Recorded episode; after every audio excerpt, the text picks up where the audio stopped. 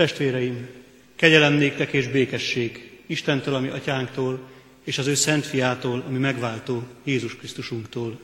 Amen. Testvéreim, hálaadó Isten tisztelten vagyunk most együtt. Mennyei atyán, köszönjük neked, hogy ennek a hétnek a végén itt lehetünk előtted, szolgálhatunk neked, jelenlétünkkel, létünkkel, az ének szavával, imádsággal. Köszönjük, Urunk, hogy mindezt megtehetjük most. Hálásak vagyunk azért, mert eljuthattunk erre a napra. Eljuthattunk ide most. Köszönjük, hogy lehet hely és lehet idő, amit csak neked szánunk. Köszönjük, hogy lehet olyan alkalom, amikor találkozhatunk veled. Urunk, köszönjük, hogy velünk vagy egyéni csendességeinkben is, és itt akarsz lenni Isten tiszteletünkön is. Kérünk Krisztusunk, hadd lássuk meg most szépségedet, hadd lássuk meg azt, a, azt az arcot, azt a tükröt, amelyben nekünk is tükröződnünk kell, amelyre nekünk is formálódnunk kell. Urunk, add, hogy ez a kép vonzó legyen, add, hogy ehhez a képhez, a te képmásodhoz fel tudjunk nőni. Kérünk, ebben segíts ma minket, a Te igéd által. Kérünk, Krisztusunk, ne hagyd minket magunkra. Küld lelkedet, hogy érthessünk Téged. Amen. Testvéreim, a, az igét, az Úr igéjét Szentírásnak két helyéről olvasom most közöttetek, és a két helyről ezeket párhuzamba állítva szeretnék szólni köztetek. Az egyik ige szakasz meg van írva Sámuel második könyvében, annak 14. fejezetében, annak is a 25. versétől a 27. verséig, illetve Ézsaiás könyvének 53. fejezetében, az első öt versben. Így hangzik e két helyről az ige. Egész Izraelben nem volt olyan szép ember, akit annyira dicsértek volna, mint Absalon. Nem volt benne semmi hiba tetőtől talpig amikor a fejét megnyiratta, mert minden esztendő végén lenyiratta a haját, mivel igen nehéz volt, azért, azért kellett lenyiratnia, 200 sekel súlyú volt a haja, a királyi súlymérték szerint. Három fia született Absalonnak, meg egy leánya, név szerint Támár. Ez igen szép termetű volt.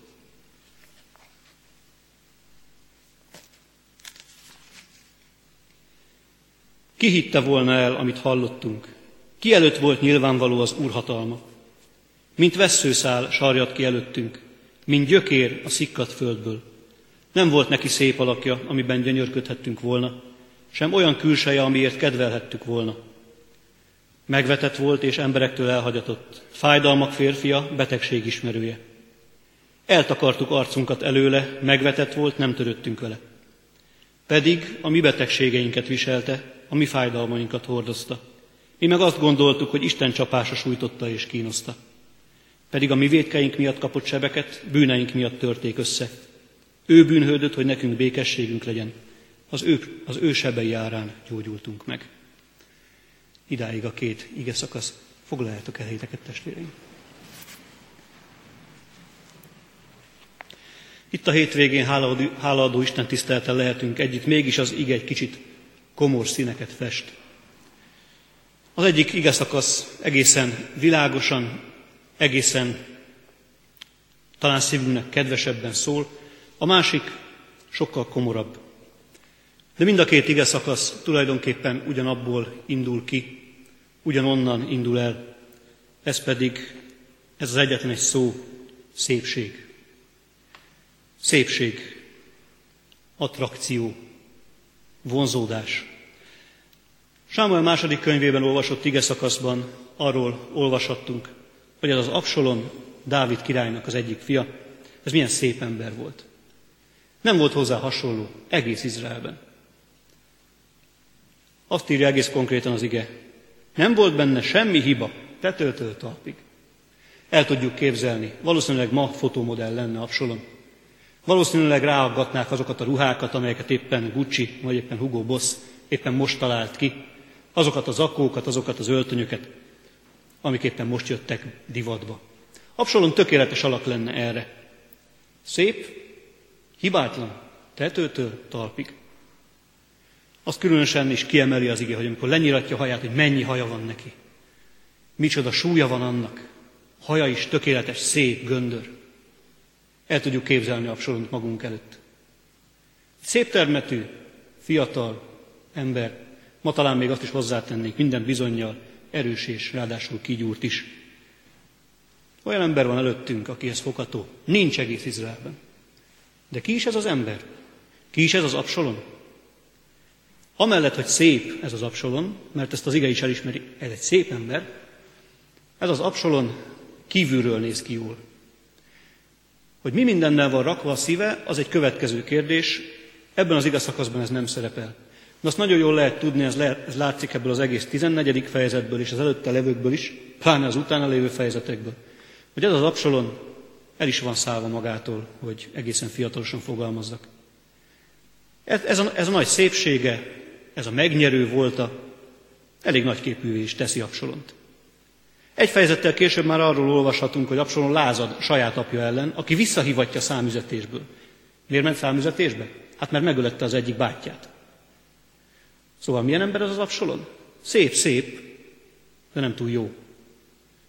Megöleti a bátyját, az apja ellen lázad, maga felé fordítja a nép szívét, király akar lenni akkor, amikor még nem is ő következne, zárójeles megjegyzés Absalon Dávidnak a legkedvesebb fia, ekkor még Salamon nincsen, tehát tulajdonképpen Absalom benne van a pixisben, ő lenne a következő király, de nem tudja kivárni. Azt mondja, lázadok apám ellen, és meg is tehetem, mert szép vagyok, kihasználja nagyon is ezt a szépségét, kihasználja a megnyerő voltát, kiáll a városkapuba, és elkezdi intézni azokat az ügyes-bajos dolgokat, amiket egyébként a királynak kéne. Jönnek az emberek be, különböző vitás ügyekben, és aztán ő lesz hirtelen a bíró, aki eldönti, mi a jó és mi a rossz. Szóval milyen ember az Absalom? Szép-szép, de jó-e? Az ige alapján azt lehet mondani, hogy nem. Ennek ellenére apja, amikor majd meghal Absalom lázadás leverésekor, akkor apja nagyon-nagyon erősen meggyászolja Absalont. Annak ellenére, hogy az életére tört. Mert azért ez mégiscsak egy alkalmas fiú volt. Ez mégiscsak egy szép fiú volt. De vajon jó fiú volt-e? Ez a nagy kérdés. Mert a szépséggel nem mindig párosul a jóság. Bár Platón az idák szintjén szereti ezt egymás mellé helyezni, és azt mondja, a szépség és a jóság kézenfogva járnak. Ha valaki szép, az jó, ha valaki jó, az szép. Tulajdonképpen ez az egyszerűség, egyszerű egyenlőséggel vonható. Mindez az ideák szintjén természetesen. Az emberek között már egy kicsit érdekesebb a dolog.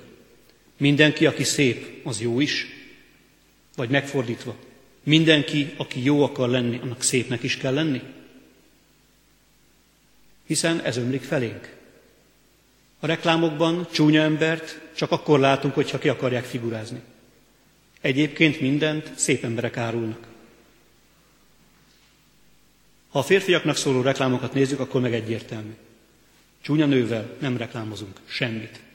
Csak szép, csak tetőtől talpig látszólag hibátlan emberek lehetnek ott, mert ők a megnyerők, mert mosolyognak, mert egyszerűen az ízlésemet hengerlik le. És akkor hajlandó leszek megvenni bármit, mert én már meg vagyok nyerve.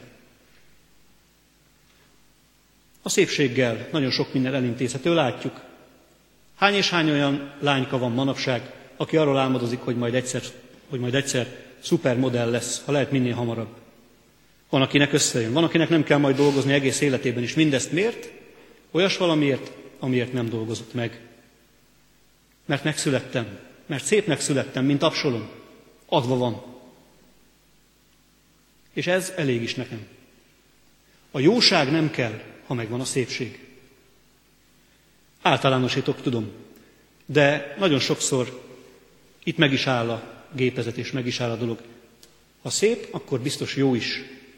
Ha szép ember árulja, akkor biztos jó is, amit árul. Nem mindig gondolunk ebbe bele, de nagyon könnyen társítjuk. Ha szép Absalon, akkor biztos jó az is, amit akar. Ha szépen mutatja be, szépen mondja el, ha kedvesen teszi, akkor valószínűleg jó is lesz. Ehhez képest óriási kontraszt Ézsaiás könyvének 53. fejezete és annak az első néhány verse. Mert az a néhány vers ott erősen a megváltóról szól, erősen a messiásról szól, És mit olvasunk? Azt olvassuk. Nem volt neki szép alakja, amiben gyönyörködhettünk volna, sem olyan külseje, amit kedvelhettünk volna. A megváltás úgy tűnik, nem a szépségben akar eljönni. Nem abban a klasszikus értelemben vett szépségben, ami magát kínálja, magát mutatja, és ezáltal akar érvényesülni. Krisztus nem királyi palotában születik meg. Krisztus nem lóháton vonul. Krisztus nem seregeket vezet. Krisztus nem nagy győzelmeket arat és azokat ünnepli. Krisztus olyan, akinek nincsen szép alakja, akiben nem gyönyörködhetünk igazán, nincs olyan külseje, amit kedvelhetnénk. Első látásra. Krisztus nem egy absolon. Nem olyan, akiről azt mondhatnánk, tetőtől talpig, egy az egyben hibátlan, legalábbis a mízlésünknek megfelelő. Mert amikor viszi a keresztet, akkor sok mindent lehet rá mondani, csak azt nem, hogy szép. Mert meg van korbácsolva, mert ki van gúnyolva, mert le van köbdösve. Az énekben énekeltük szépen sorban a verseket. Mert sok minden taszító benne. Ugyan ki akarna egy ilyen megváltó mellé állni? Ugyan ki akarna egy ilyen megváltóval törődni? Eltakartuk arcunkat előle, megvetett volt, nem törődtünk vele. Mert a klasszikus értelemben véve, görög mérce szerint, és azt kell, hogy mondjam, a mi mércénk szerint, sem szép. Nem szép látvány, nem jó ránézni. Nem jó a megfeszített Krisztust látni. Még akkor is, ha tudjuk, hogy miért van ott. A látvány nem szép. Ha valaki látta Mel Gibsonnak a Passió című filmjét, akkor tudja, hogy körülbelül miről beszélek. Mel Gibson direkt rá is tett még egy lapáttal, hogy még rondább legyen a keresztefeszítés jelenete. Hogy mindenki megdöbbenjen. A megváltás nem a könnyedségből jön, nem a nagy szépségből jön, nem a szép és jó egymáshoz társíthatóságából jön, hanem vérből, szenvedésből, és igen, bizonyos értelemben véve, rútságból születik meg. Mert ami előidézte, az is rút volt. Szoktuk volt mondani, ronda, mint a bűn. Hát igen, erről van szó. A megváltásban a szépség és a jóság nem tud egymással párosulni. Egyszerűen azért nem. Mert ami előidézi azt, hogy megváltás kell, az önmagában nem szép. Ami szép, az jó-e? Ami jó, az szépe feltétlenül? Azt gondolom, hogy nem. És az ige is azt mondja, az ő sebei árán gyógyultunk meg. Nem a szépség árán, nem a kívánatos volt árán, hanem a sebei árán. Krisztus a szépség helyett, a dicsőség helyett, a királyság helyett, a nagy hadvezérség helyett a csúnyaságot, az eltaszítottságot, a megvetettséget választotta. Jó akart lenni, nem szép. Jó akart lenni értünk. Azért, hogy nekünk üdvösségünk legyen. Nem pedig szép akart lenni a mi tetszésünkre, hogy aztán három nap múlva elfelejtsük. Háladó Isten tisztelten vagyunk most együtt. Adjunk hálát azért a jóságért, amely lehet széppé a mi szemünkben, akik tudjuk, miért van ez a jóság Krisztusban. Ami formálódhat nagyon is szép cselekedetté, de nem a szó klasszikus értelmében, hanem csak számunkra, akik tudjuk, kicsoda Krisztus, akik ismerjük Krisztust, azt a Krisztust, aki mások számára gyengének, elesetnek, megvetendőnek, sőt, egyenesen rondának tűnik. Adjunk hálát ezért a Krisztusért, aki jóságában lehet szép, de akinek a megváltása, akinek a cselekedete sokkal inkább a jóságról, semmint a szépségről szólt. Amen. Gyertek, gyertek testvéreim, most imádkozzunk és szólítsuk meg Krisztusunkat.